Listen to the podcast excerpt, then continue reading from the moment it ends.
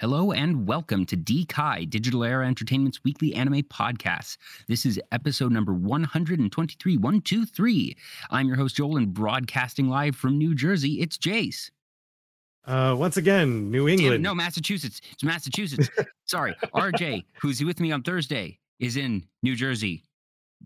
I have many co-hosts on this channel. Thank you very much. At least I got somebody's location right, but at least I also remembered it as soon as it came out of my mouth. You're in Massachusetts, broadcasting live from Massachusetts. Will we uh, fix this in post? I don't know. Probably not. It makes a funny bit, anyways. It's Jace. Jiminy Jillikers. Jiminy Jillikers, indeed. Also, sadly, Jace, we're getting a bit of fuzz on your end again. oh, that might be uh, that might be the AC on in the background because it is really hot in the we will see. Uh, let me, is indeed very hot in many places. It's even worse in California. Like at least in Texas, it's not that bad. But anyways, you know what else is hot? Anime. We're in the dog days of summer. We're nearing the end of the season actually, and we are coming off of a off week for us because I made a last second trip to San Japan last weekend. Uh, I had initially been slated to do a small MC gig here in the Dallas area, but that got rescheduled, and I'd forgotten that San Japan was last weekend. So on the Monday of last week, when I was reminded of it, I reached out to a friend and uh, collaborator on the channel, Kaylee, and we wound up having a great old time. And I got to see some friends that I haven't seen since 2019 in person. So that was very nice. And yes, indeed, here we are.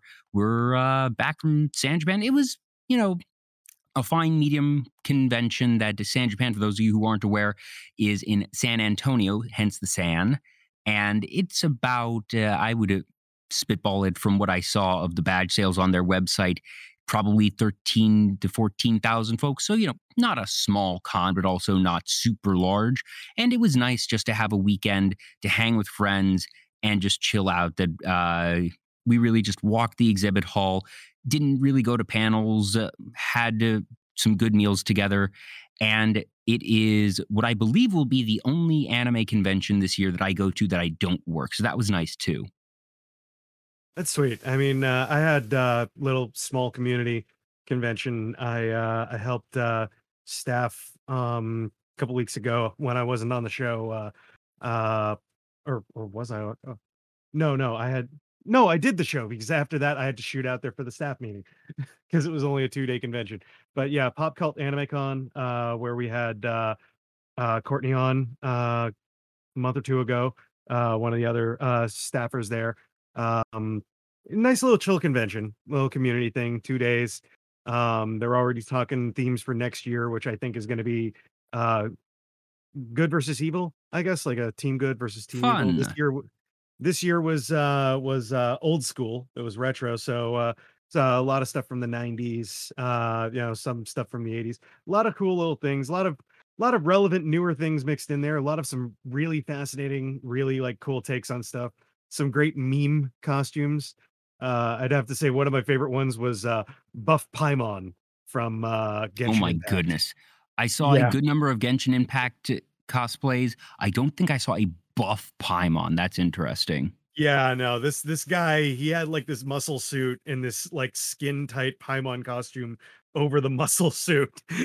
Like, oh my god, he, he he was in the death match and it was just hilarious because he was just like on stage. So it was it was definitely the death match was really funny. Um, it ended with um Anya from Spy Family versus Solomon Muto from Yu-Gi-Oh. Oh, Solomon Moto, yes.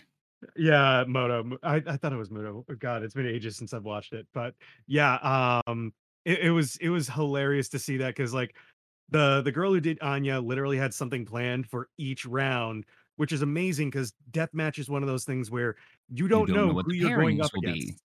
Yeah, and uh hell, let alone the first pairing, which was your versus Anya, which was Oh hilarious. which Yes, was hilarious.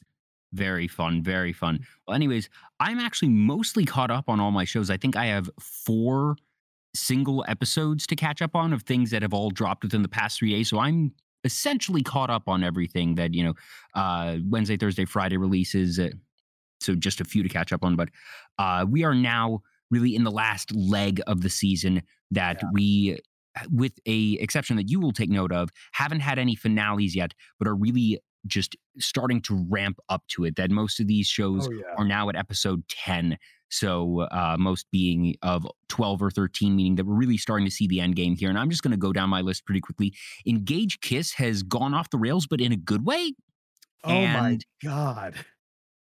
i'm i'm kind of nervous but also very excited because it's the type of thing that this is going to be one that lives or dies by its finale and Yeah. the, it, it's trying to do some you know fancy little backflips here and it's just will it stick this landing or will it fall flat on its face i don't know but i'm here for the ride until then so stay tuned and we'll see how it goes it has some great stuff going for it. I mean, like I I didn't expect it to take a turn to Eternal Sunshine of the Spotless Mind. And then as they've ramped up towards the finale, I've come to the conclusion that there is a beautiful allegory going on for uh PTSD induced amnesia. You know, and it's like and that's Yeah, all I'm going to say. I hadn't thought of it from that particular angle, but it's entirely possible. But you know, now they're I don't want to get into spoilers, but introducing some a very interesting factors. later on. Yeah, maybe that like I said, this is gonna be one that either a couple weeks from now we're gonna be saying, Oh my gosh, you should watch this show. It was so fun, so cool, or just eh, it squandered its ending.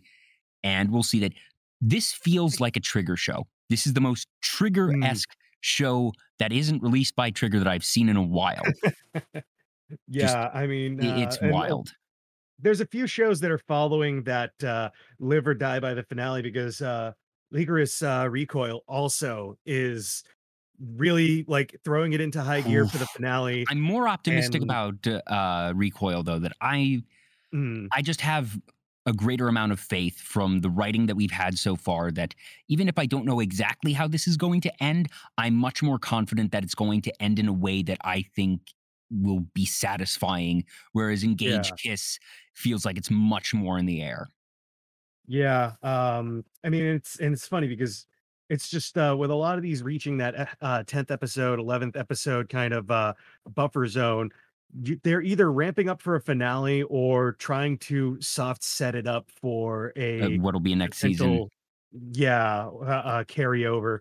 but it's not quite uh, clear which ones are doing that. And that's one of the things of trying to watch things as they set themselves up in their finales in these last three to four episodes because not everything is guaranteed for a second season and especially if it is a original property as both engage Yep. kiss and uh, Lycoris recoil are that we really don't know what's going on here meanwhile a lot of those over- lately because we thought uh last season that uh uh birdie wing might not have gotten a second half Mhm. and sure enough january praise the anime gods we're getting more uh you know girls golf but uh, another original uh out this season too uh call of the night as well which has well been it has material that the difference between call of the night oh yeah call of the night's a manga it's been published by viz Oh. media for a while now oh geez i, I could have sworn uh it's, uh oh wait no i'm thinking of bakamatsu bad boys that's the one There that's you uh go. it's an original Yeah.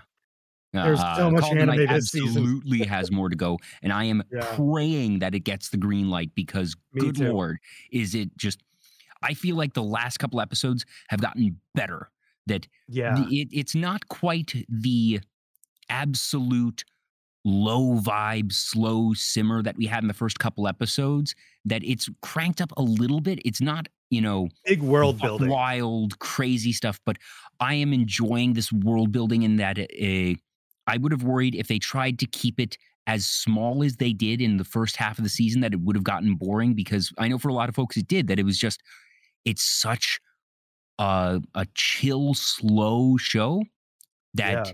if it kept that way it might have actually overstayed its welcome there but i think they ratcheted things up at just the right point that now i'm really really engaged Yeah, I mean, I'm glad that I've stuck with it the whole time.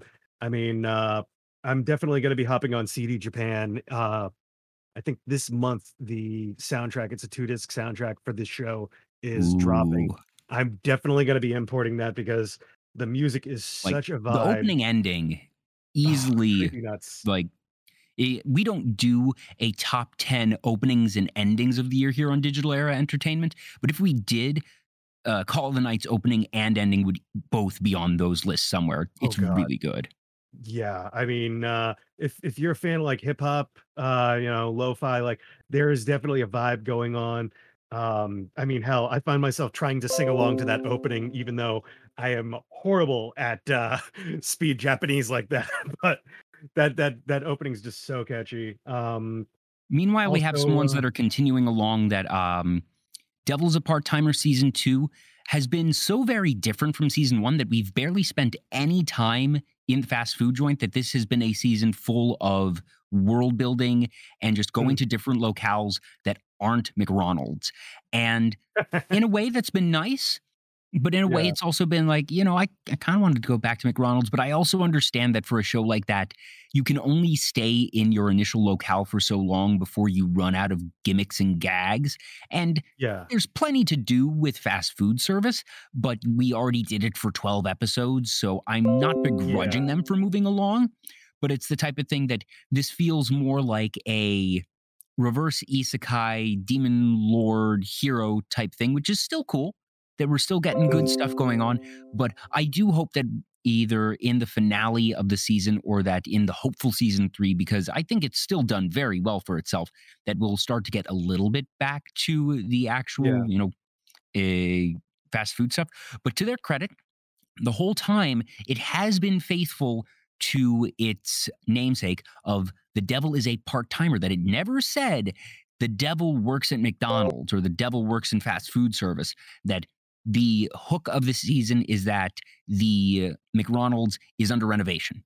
So he hasn't been fired or anything, but he can't work there. So he has to find other things. So he's worked at a beach and now he's currently working on a farm.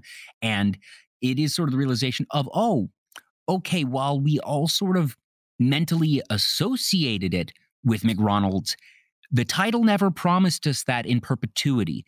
And so, in technicality, it's still living up to its namesake. It's still delivering on what was promised. It never promised us only McDonald's, it never promised us yeah. only fast food.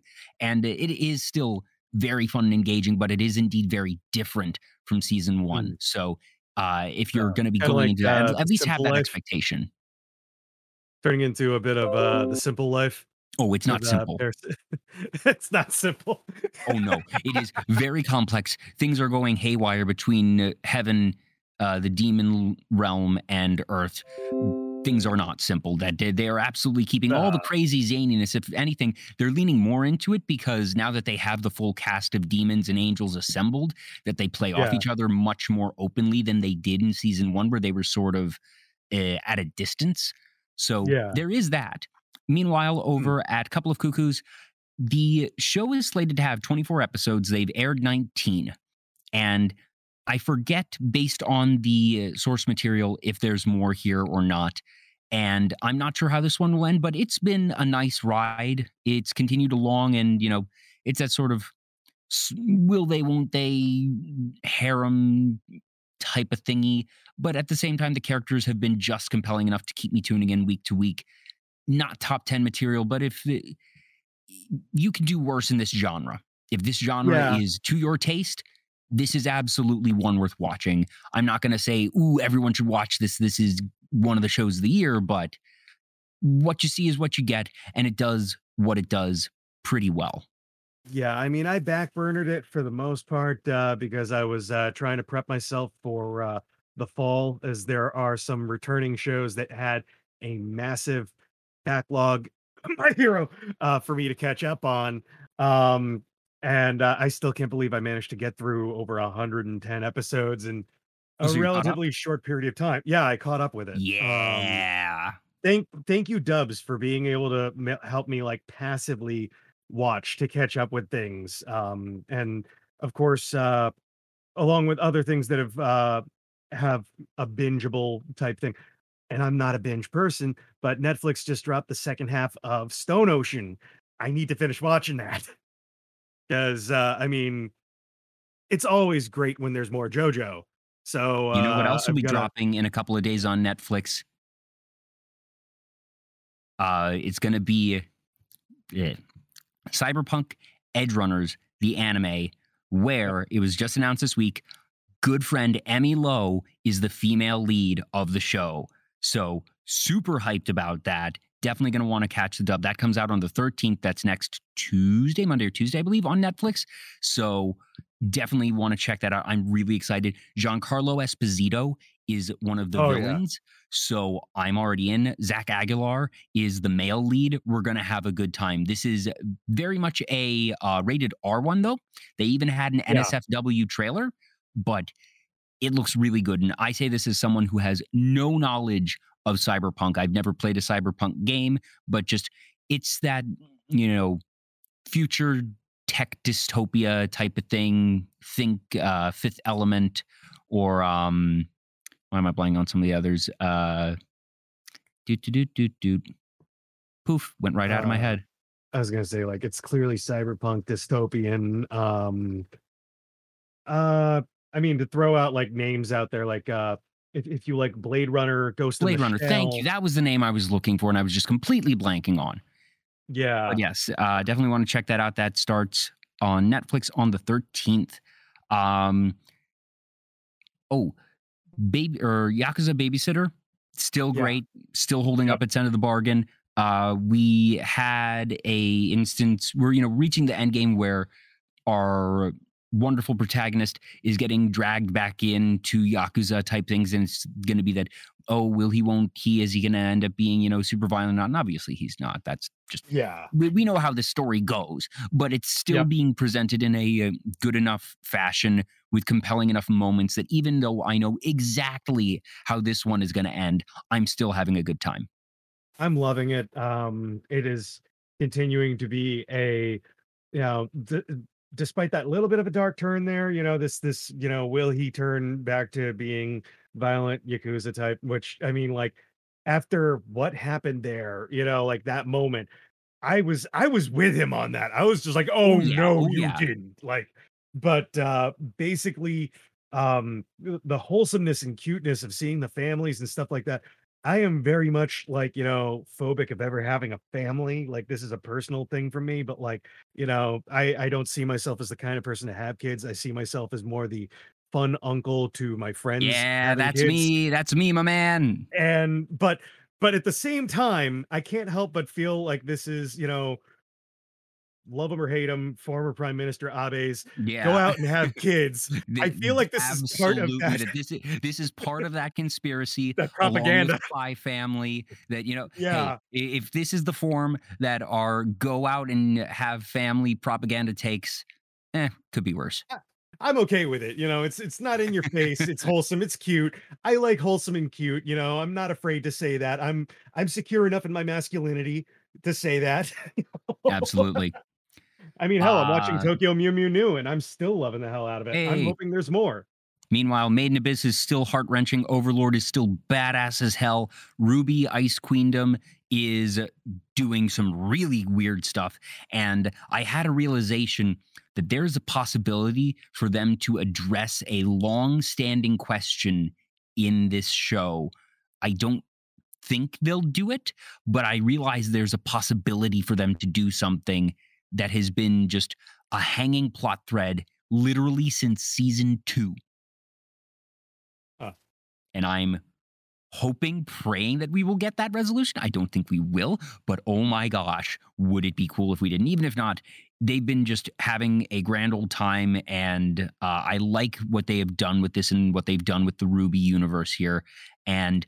I'm okay with it being woven into canon that so far they've held up their end of the bargain, that nothing has conflicted yet. Everything still matches. So, sure.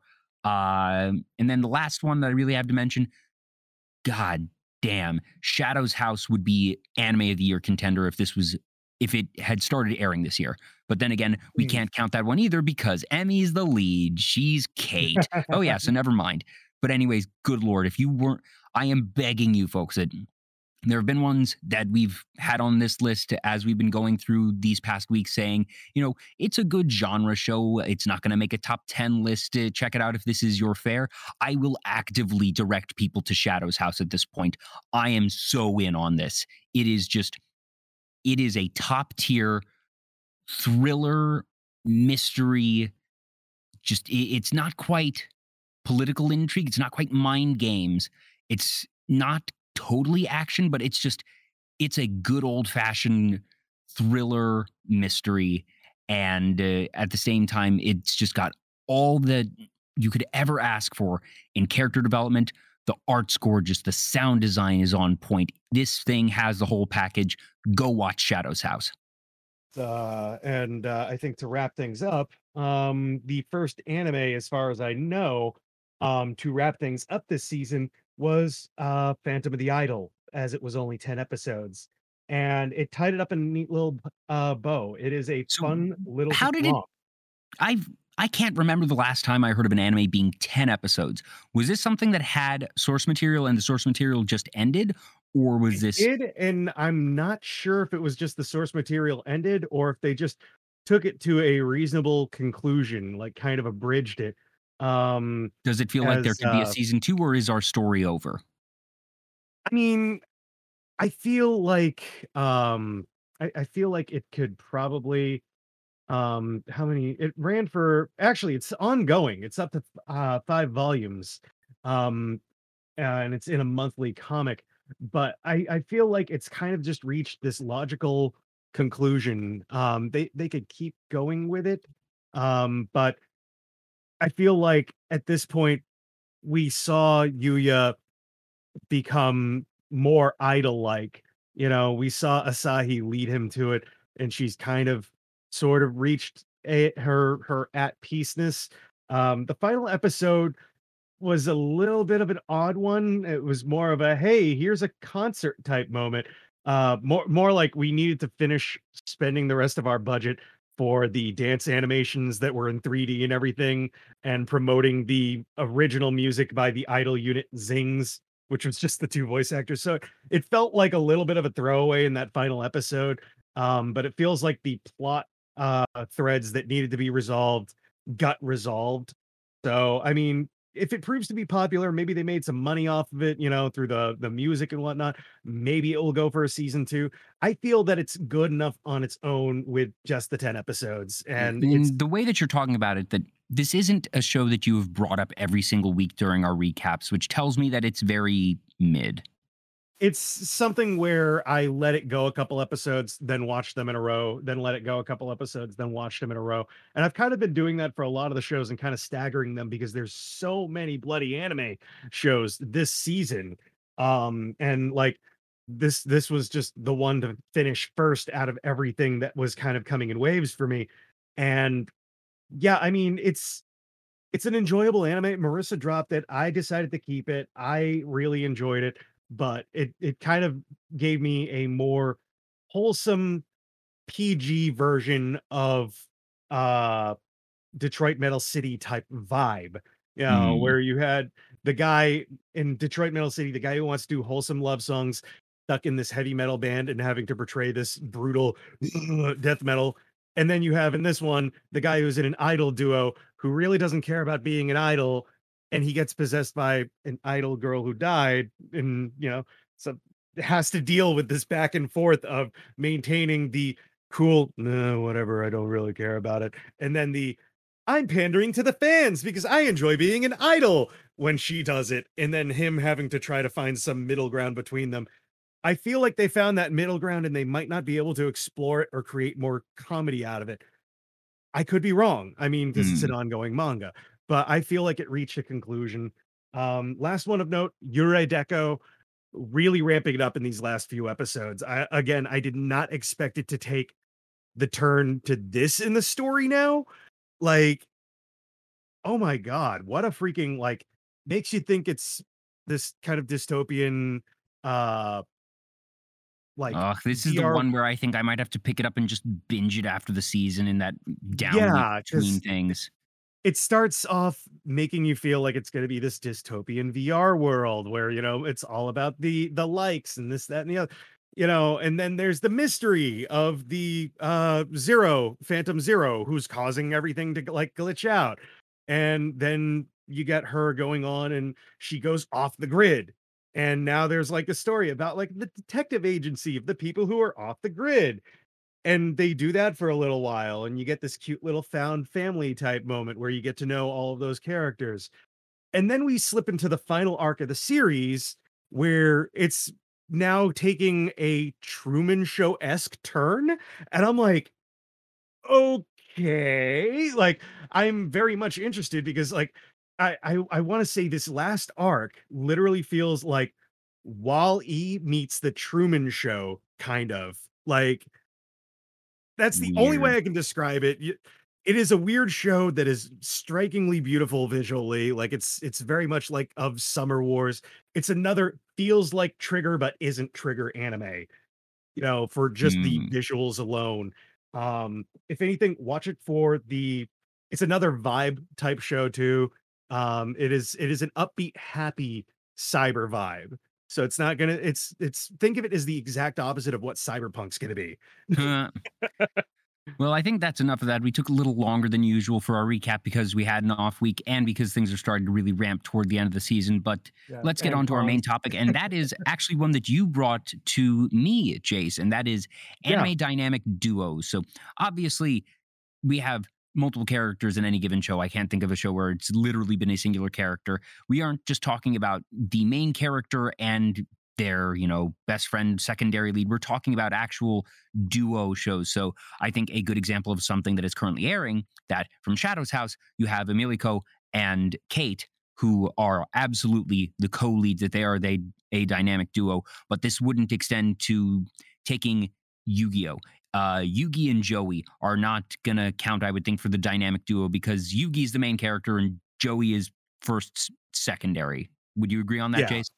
Yeah, definitely. I mean, I feel like, uh, a good chunk of shonen series follow that en ensemble cast rule of you have the primary, uh, you know, the main character, and then you have the secondary character, you know, who's I I feel like a uh, a dynamic duo is where they hold almost equal footing as main character versus primary character and secondary, like, Yeah, behind them and character. to take an example here, would you count Bakugo and Deku from My Hero as a dynamic duo by this definition or not? My inclination is not, You know, it's an but it's ensemble series for them. show. It is very close for them because they share a lot of the traits in common with what you would see in a dynamic duo of, say, something along the lines of and this is a controversial thought in my mind, but because of how closely related they are in every storyline of the series after the very beginning of it, Goku and Vegeta. You have that Mm, somewhat antagonistic, but still working together type thing where both Vegeta and Bakugo are those, I swear I'm going to get stronger than you, you know, you haven't seen the last of me. Work together for the greater good, but I'm still soon, gonna beat you one day. Yeah, exactly. You know, so I would actually argue that that is a form of dynamic duo within an ensemble cast since Dragon Ball Z really just mainly focuses on Goku 90% of the time, and then everybody else with him in whatever fighting team situation he's in. So it's it's just like same with Bakugo and Deku, where it's just like most of the focus is on Deku like 90% of the time, and then Bakugo just happens to be there to say add some spice to the situation and give you a little bit more emotional impact on Deku. You know, mhm. so he's more of he's more of a developmental sidekick than an actual dynamic duo because I feel like a dynamic duo has to work together.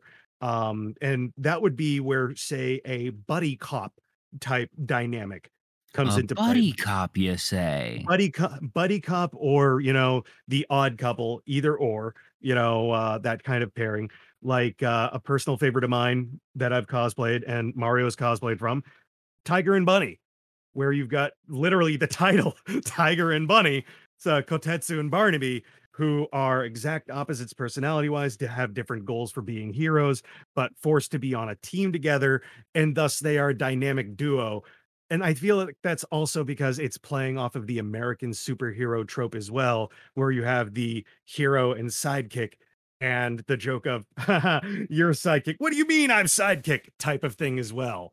So, uh, and I'd say that is a strong example of a dynamic duo in anime, especially Mm. buddy cop.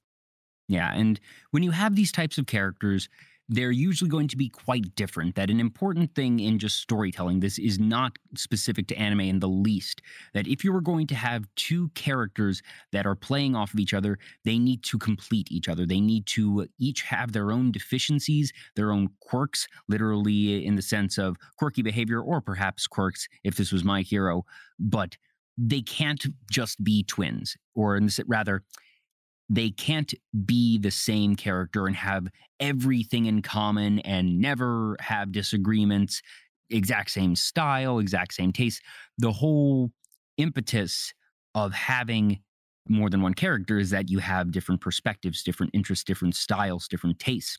And that is going to be even more magnified when you have a duo that is going to be front and center in your show as co leads and that their different personalities and goals are usually going to help color the actual show itself in terms of just what's the conflict? Where do you have tension? Where do you have comedy? That sometimes you'll have two sort of like you said an odd couple situation where they are very much united in their goal but the way that they operate is just a little bit different and sometimes you get friction there.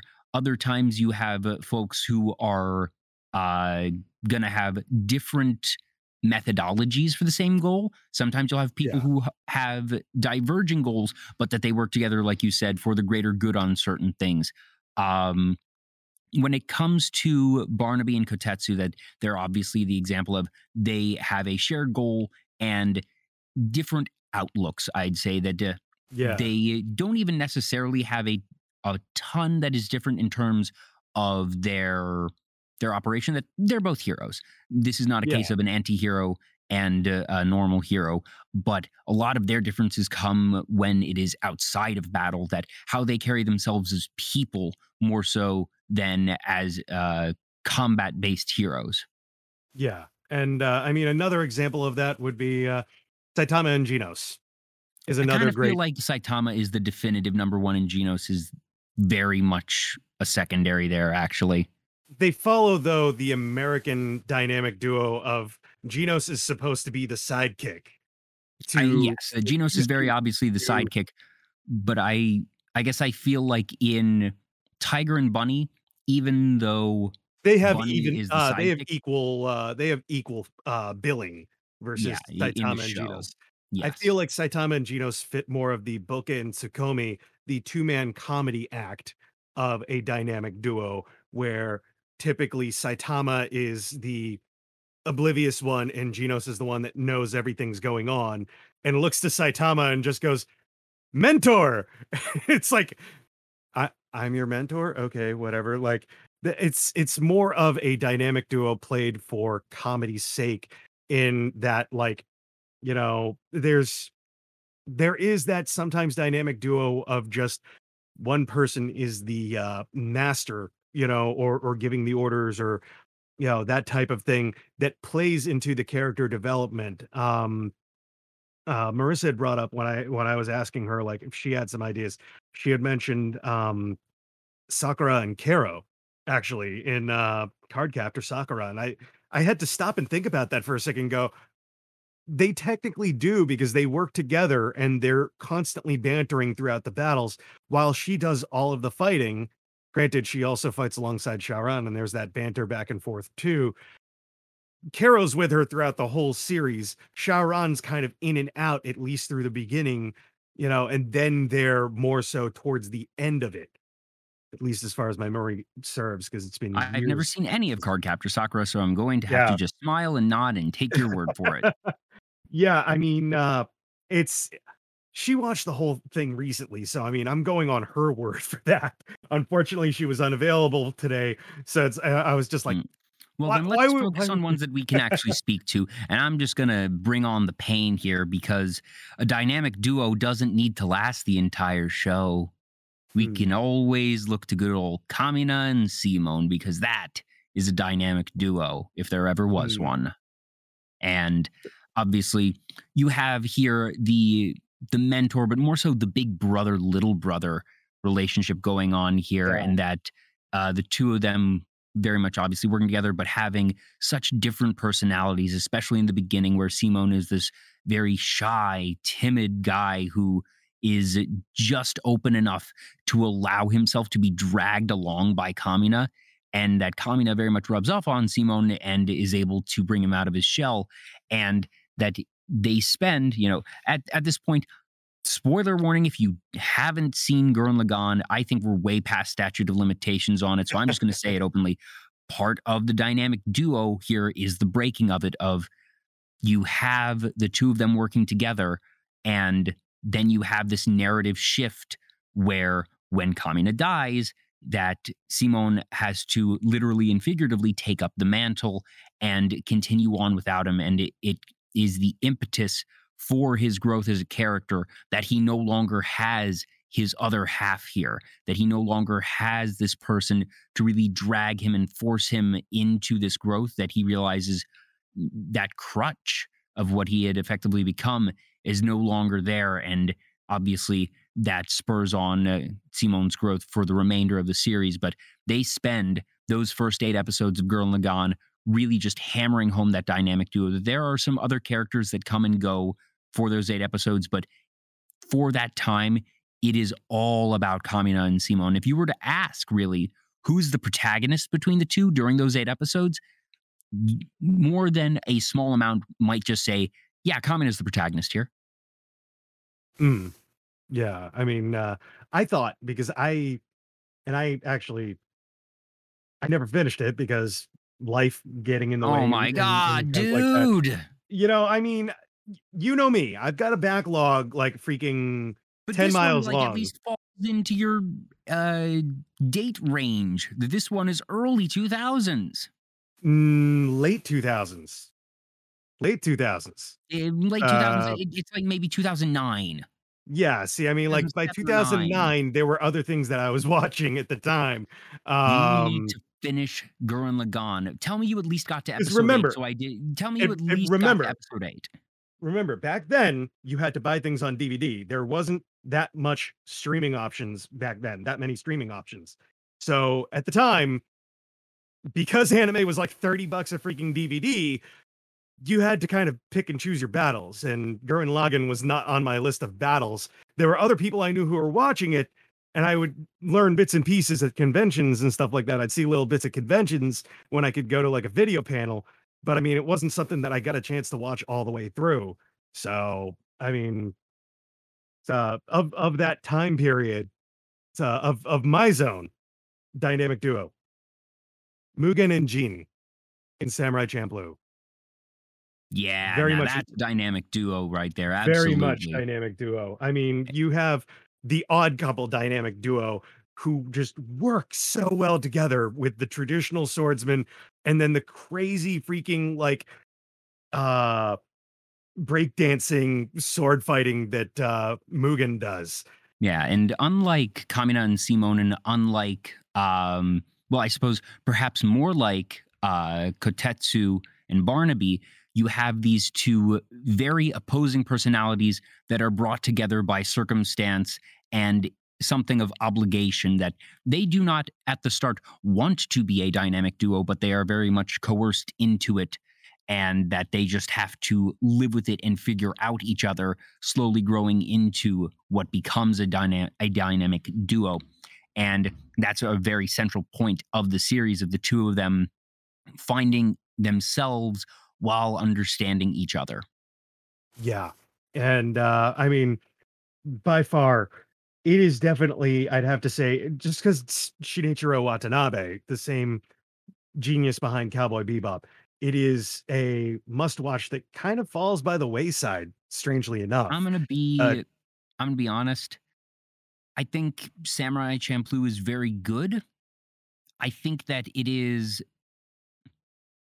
I say a product of its time, not in the usual Mm. sense of oh, like there's a problematic thing that d- didn't age well. That I think it actually aged fairly uh, unremarkably, but I think it is a product of its time in that it is a largely episodic show with a tenuous underlying plot that really only comes into play in a couple of episodes, similar to Cowboy Bebop, where there's five to six episodes of real plot. And otherwise, it's just, you know, what's the enemy of the week? What's the conflict of the week?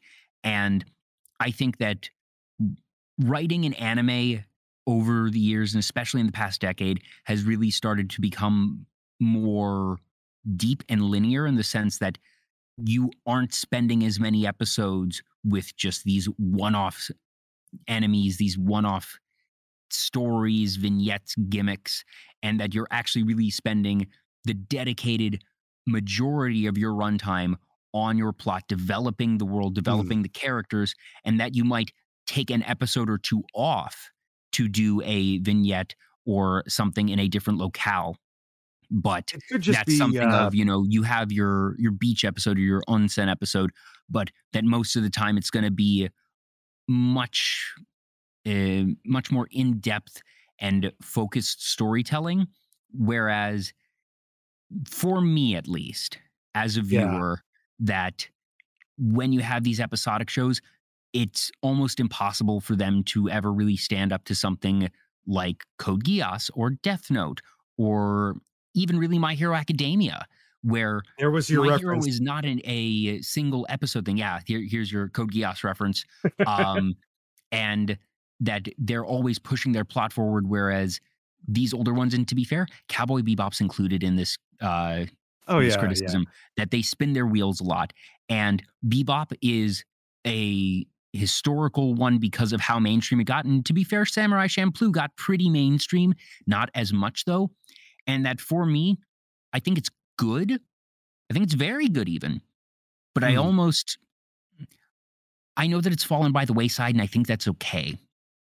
It's, uh, I mean, I feel like it's just kind of uh, a victim of, say, what original anime was like back when animation cost more and they were shooting more for those 26 episode seasons versus shorter 13 and under seasons. Um, I it is a product of its time. I feel like it's a must watch for its style, you know, at least to I, I feel like you could watch it or Bebop, and I'm just going to point people to Bebop. You know, it all depends on the vibe that you're feeling at the time. I mean, if you want something similar to Champloo but shorter and uh, grittier, go with Afro Samurai, where the dynamic duo is, of course, Afro and Ninja Ninja. You can't go wrong with that dub. I mean, Samuel L. Jackson. Come on. I still that's one I will admit I have not seen. I do know it's Samuel Oh, L. man. Jackson, but also I don't know. Can that really be considered a dynamic duo when it's just Afro in the title? I mean, does Full Metal Alchemist have Ed and Al in the title? Or Dragon Ball Z Well, no, but no. The difference there is that you have one of the characters in the title, and not both. That it's it's not that you need to have your dynamic duo in the title, but when your title is one, but not Hmm. both, like Tiger and Bunny, that's when I side eye and say I don't know if that uh, hits our threshold as we have defined it here today. Okay, well, uh, then for argument's sake, this could be implied as both a single person or a number of different, you know, it could be two people in this case, uh, or a group of people. Futo PI, which is currently airing right now. Uh, of course, based off of Kamen Rider Double. So the name Double implies two. The Oretachi wa futari no tantei. Uh, the two of us are one detective. It's, uh, it very much is a buddy comedy under the title of Kamen Rider Double, where there's only one rider, two people in one person. So I feel like that one's this weird thing because Futo Tantei, you know, Futo PI, private investigator could be one person, could be a group of people. If you're just saying PI, like as I PI, usually associate that with a Holmes Watson thing, and to be fair, Holmes and Watson I would count as a dynamic duo. That Mm. that is, you know, you're making me eat my words here. That a lot of those shows are going to be called Sherlock something or other, and that even if your Sherlock character is your undoubted protagonist, that you have that the two of them in Yeah. most iterations of those stories would be a dynamic duo, and I would count that. Um, as a case of a uh, antagonistic dynamic duo you have, you know, once again from the mystery genre, so to speak, L and Light from Death Note. And Uh, dang yeah. it, you still haven't seen Death Note. So I can't talk about this too much in terms of I being mean- able to get actual feedback from you. But basically, if you know, you know that L and Light is going to be the quintessential example of your antagonistic dynamic duo where the two of them are fundamentally at odds with each other, that their whole existence is to take the other down, and that through circumstance they end up together, and that you have this momentary buddy relationship, but at the same time, Yeah. simmering beneath the surface, both knows that it's not genuine, and that's what makes it so interesting. And I think the fact that their dynamic duo interaction was so dang strong that that is Mhm. why a lot of people point to the second half of Death Note and say, "Oh, things decline after weaker. L is removed Yeah. from the picture." Because I know the overall story arc. well, yeah. a- Again, at this point, statute of limitations. Death Note's been out for a long time. That Near was never meant to be another L. In fact, a Yeah. whole plot point that is made is the fact that no, Near is not L. Near is a shadow of L in a sense, but is Mm. his own person. And uh, I do find it kind of funny that a lot of a lot of people don't fully understand that when it's actually presented i think pretty explicitly but i will Mm-hmm. un- i will say that l was so perfect that he is one of the oh yeah. most iconic characters in anime to this day i would argue Show a in of, silhouette. like non shonen like non shonen protagonists he is so famous everything from his remarkably simple look to his odd eating habits and take his very name I eat it. yeah well no no that's what light does Oh well, I mean, even even then, like it's still an iconic moment from that. yes but uh but that's light sign but anyways that uh l and light are absolutely one of the i would argue most iconic anime and manga as well because manga original dynamic duos and that they are so well positioned as the type of antagonistic dynamic Mm. duo that frankly is not very common that usually you have the protagonist and the antagonist and the antagonist is going to take a a a, a much more secondary position and to be fair Yeah, L's screen time is not as much as Light's, not by a long shot, but the fact that they're even if he's not on screen, L as a character is constantly in Light's thoughts that heh teehee shipping, no. But the uh-huh. fact of Light's entire goal that it, his change the world goal almost becomes secondary because uh, he can't change the world unless he gets rid of L, and that for him, his entire being, his entire existence becomes find out L's name, and that you don't usually get a protagonist antagonist relationship that is quite like this where they are so diametrically opposed and that the protagonist quote unquote i use this very lightly with uh light that it becomes a so ingrained in every action every plot twist. So and i think that's part of why death note has stood the test of time because it has one just very good storytelling but also the fact that at its core that for the majority of the series it has such an incredible dynamic duo Okay, so in the idea of like a competitive antagonistic dynamic duo, could it be argued? And granted, I only know the premise. I have yet to actually get into and watch the series. Um, now that the third season is over and done with, maybe that can be on the binge list. The way that I caught up with my hero, Kaguya-sama. Would you say that there's a duo going on there with that kind of antagonistic? I will make you submit It's first. the entire point of the show yes that kaguya and um wow why did i just uh blank on his name how the how the heck did i blank his name i've had a day folks Uh, it, ha- it happens to the best of us. I blank out on names a lot. I mean, there's a lot of anime, a lot of anime, a lot of uh It's it's uh an it, it's Miyuki, it's Shirogane. Good lord, like I was like it's an. M name, but I can remember. Anyways, but um, yes, that Kaguya and Miyuki are a dynamic duo. Absolutely, that's the entire part thing of the show of the their their war is Mm, the the core of the show and that neither of them is that the two of them are the protagonists that yeah. it, one, once again i'm being forced to eat my words so completely scrap everything i said earlier about uh, uh, one character's name being in the title because this is a second time where i've realized oh wait that doesn't hold true that kaguya's name is the only one in the title but miyuki is absolutely as much of the protagonist as kaguya is and uh, that their mind games, their struggle to get the other to admit that they have feelings for the other is the entire reason that the the story exists. It's what compels everything and it's yeah. And by the way, Jace, yes, you absolutely must watch Kaguya-sama that it was it was my favorite anime of the year it came out. It was number 4 on our list the year that it came out and Mm, it, I would say it's only gone up in my evaluation since its first season. Yeah, no, it's uh now now that I've figured out the trick to uh binging, which I don't often do, is watch the dub. You know, now now it's like, oh, I could probably get through that backlog a little bit faster if I get a little bit more spare time on my hands here and there. Uh um so I'm just going to uh shoot off a couple real quick. Um because I know that a few actually you probably haven't seen any of these. Uh so I'm just going to shoot them up very quickly. Licensed by royalty.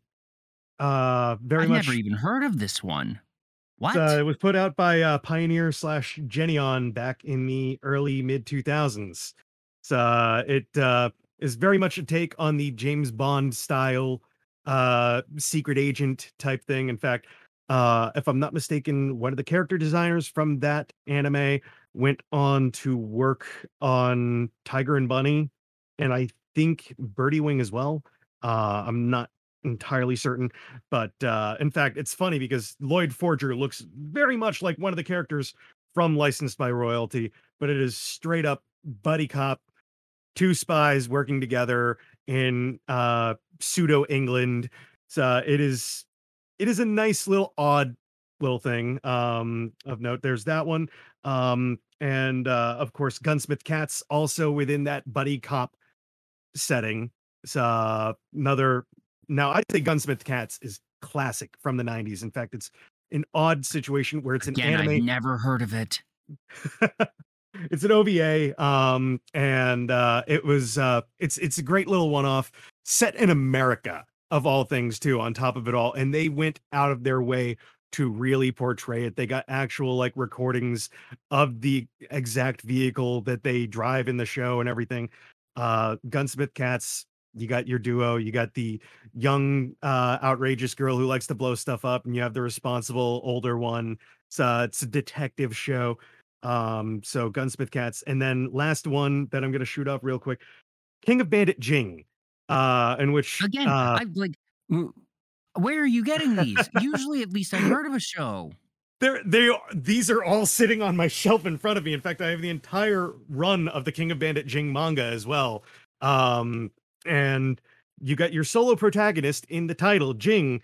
However, he goes through the entire series with his partner. It's uh, a talking bird that also is his weapon uh, as he latches onto his arm and blasts a giant laser out of his mouth. It is quite out there. Um, it's even got this fun James Bondish type thing. Uh, they refer to because there's a different girl in every episode, as each episode is its own little standalone arc. Uh, they are referred to as Jing girls. Um, also, the fun thing in anime where names follow a motif everything in the anime uh, and manga is named after an alcoholic beverage or mixed beverage. Uh, Jing coming from gin, and Kir coming from actually the attack. Kir Royale is the name of a drink. Kir Royale. So, but yeah, right there, boom, buddy, buddy, buddy, all kind of a buddy cop. That back and forth dynamic. Um, and uh, I mean, there you go. Like I, I I don't think any of them are on streaming services either. So I can't say go out and watch them. Uh, if memory serves correctly, I don't think any of them are currently on a streaming service. I might have to check and look that up. Uh, as for Uh, one that is, and that I, I'm hoping you've seen this one because this also sort of i- it is one that is a classic. Did you ever see Soul Eater, Jace? Please tell me you did. I've seen bits and pieces. It's such, a, you know, it's another one of those. It's a long running shonen, and I really have a It hard time. 50 episodes. That's a lot of episodes. The last, like, the only 50 episode series I own is Saiyuki. And that's because I followed the DVDs as they came out. So, like, I really have not watched a lot of 50 episode shows. I own all of Kiba on DVD, and that's 48 episodes. I still haven't even gotten to the second volume, which is the other 24 episodes of the series. That just goes to show you how short my attention span is, unfortunately, when it comes to long running shows. Uh, Um, I mean, well, I. I bottom, know of a bottom line is it, Soul and Maka are quintessential dynamic duo, and once Yeah. again, one that breaks the rule of both don't need to be in the title because Soul, like, if you had to point to one and say who is the uh, protagonist of Soul Eater, it would be Maka and not Soul. But I would argue very much that they are uh, the dynamic duo. And uh, definitely, I- that's definitely a dynamic duo. I do know what you're talking about because I have watched like the early on episodes of it, and uh, I I do. I see you, Neo Ivan, in our note passing chat. Excalibur is not the protagonist. From His United legend began in the 12th looking her. century. Don't you call me a I'm fool, fool. California. Fool. From the United Koya- I'm looking for him. I'm going to California. Goodbye, Jojo. I'm still praying for the day that we get our Full Metal Alchemist Brotherhood Fruits Basket reboot of Soul Eater. It was done by Studio Bones. It was the same Mm. studio that did uh, Full Metal Alchemist. Please give us a, a proper retelling reboot of Soul Eater. Oh my gosh, I need it in my life. Please. Please. you know, I mean, with with that case, I probably would. Uh, I'd probably get around to watching that a little bit more sooner if there was a like a, a redone, kind of like uh, again something that I never finished and I don't know how to watch it because of how confusing it is. Uh, Hunter Hunter. Oh, Hunter Hunter's I a know mess. I haven't seen Hunter Hunter much, and I know it's a mess. I I want to watch it because I know it's Yoshihiro Togashi who did Yu Yu Hakusho, and I love Yu Yu Hakusho. And uh, I'd I'd argue that that is very much both a buddy comedy, like a double buddy comedy ensemble, because you have two duos who play off of themselves and then play off of themselves as a group. But I digress. Hunter Hunter does have very much two main characters who have that buddy cop dynamic as well and happen to be from Shonen Jump. So uh yeah, that one that one also makes the list of uh buddy cops. A lot of that in Shonen. Um and I think it's just because the idea of showing character growth is so easy when you have two characters at opposing ends of like the ideals or strategies, techniques. I mean, while they don't work together and they're very much kind of rivals throughout the whole series, you might want you might infer that say Sasuke and Naruto could be considered a dynamic duo of sorts. Yeah, I, I Mm, qualify that yeah, very yeah. similar to Bakugo Deku.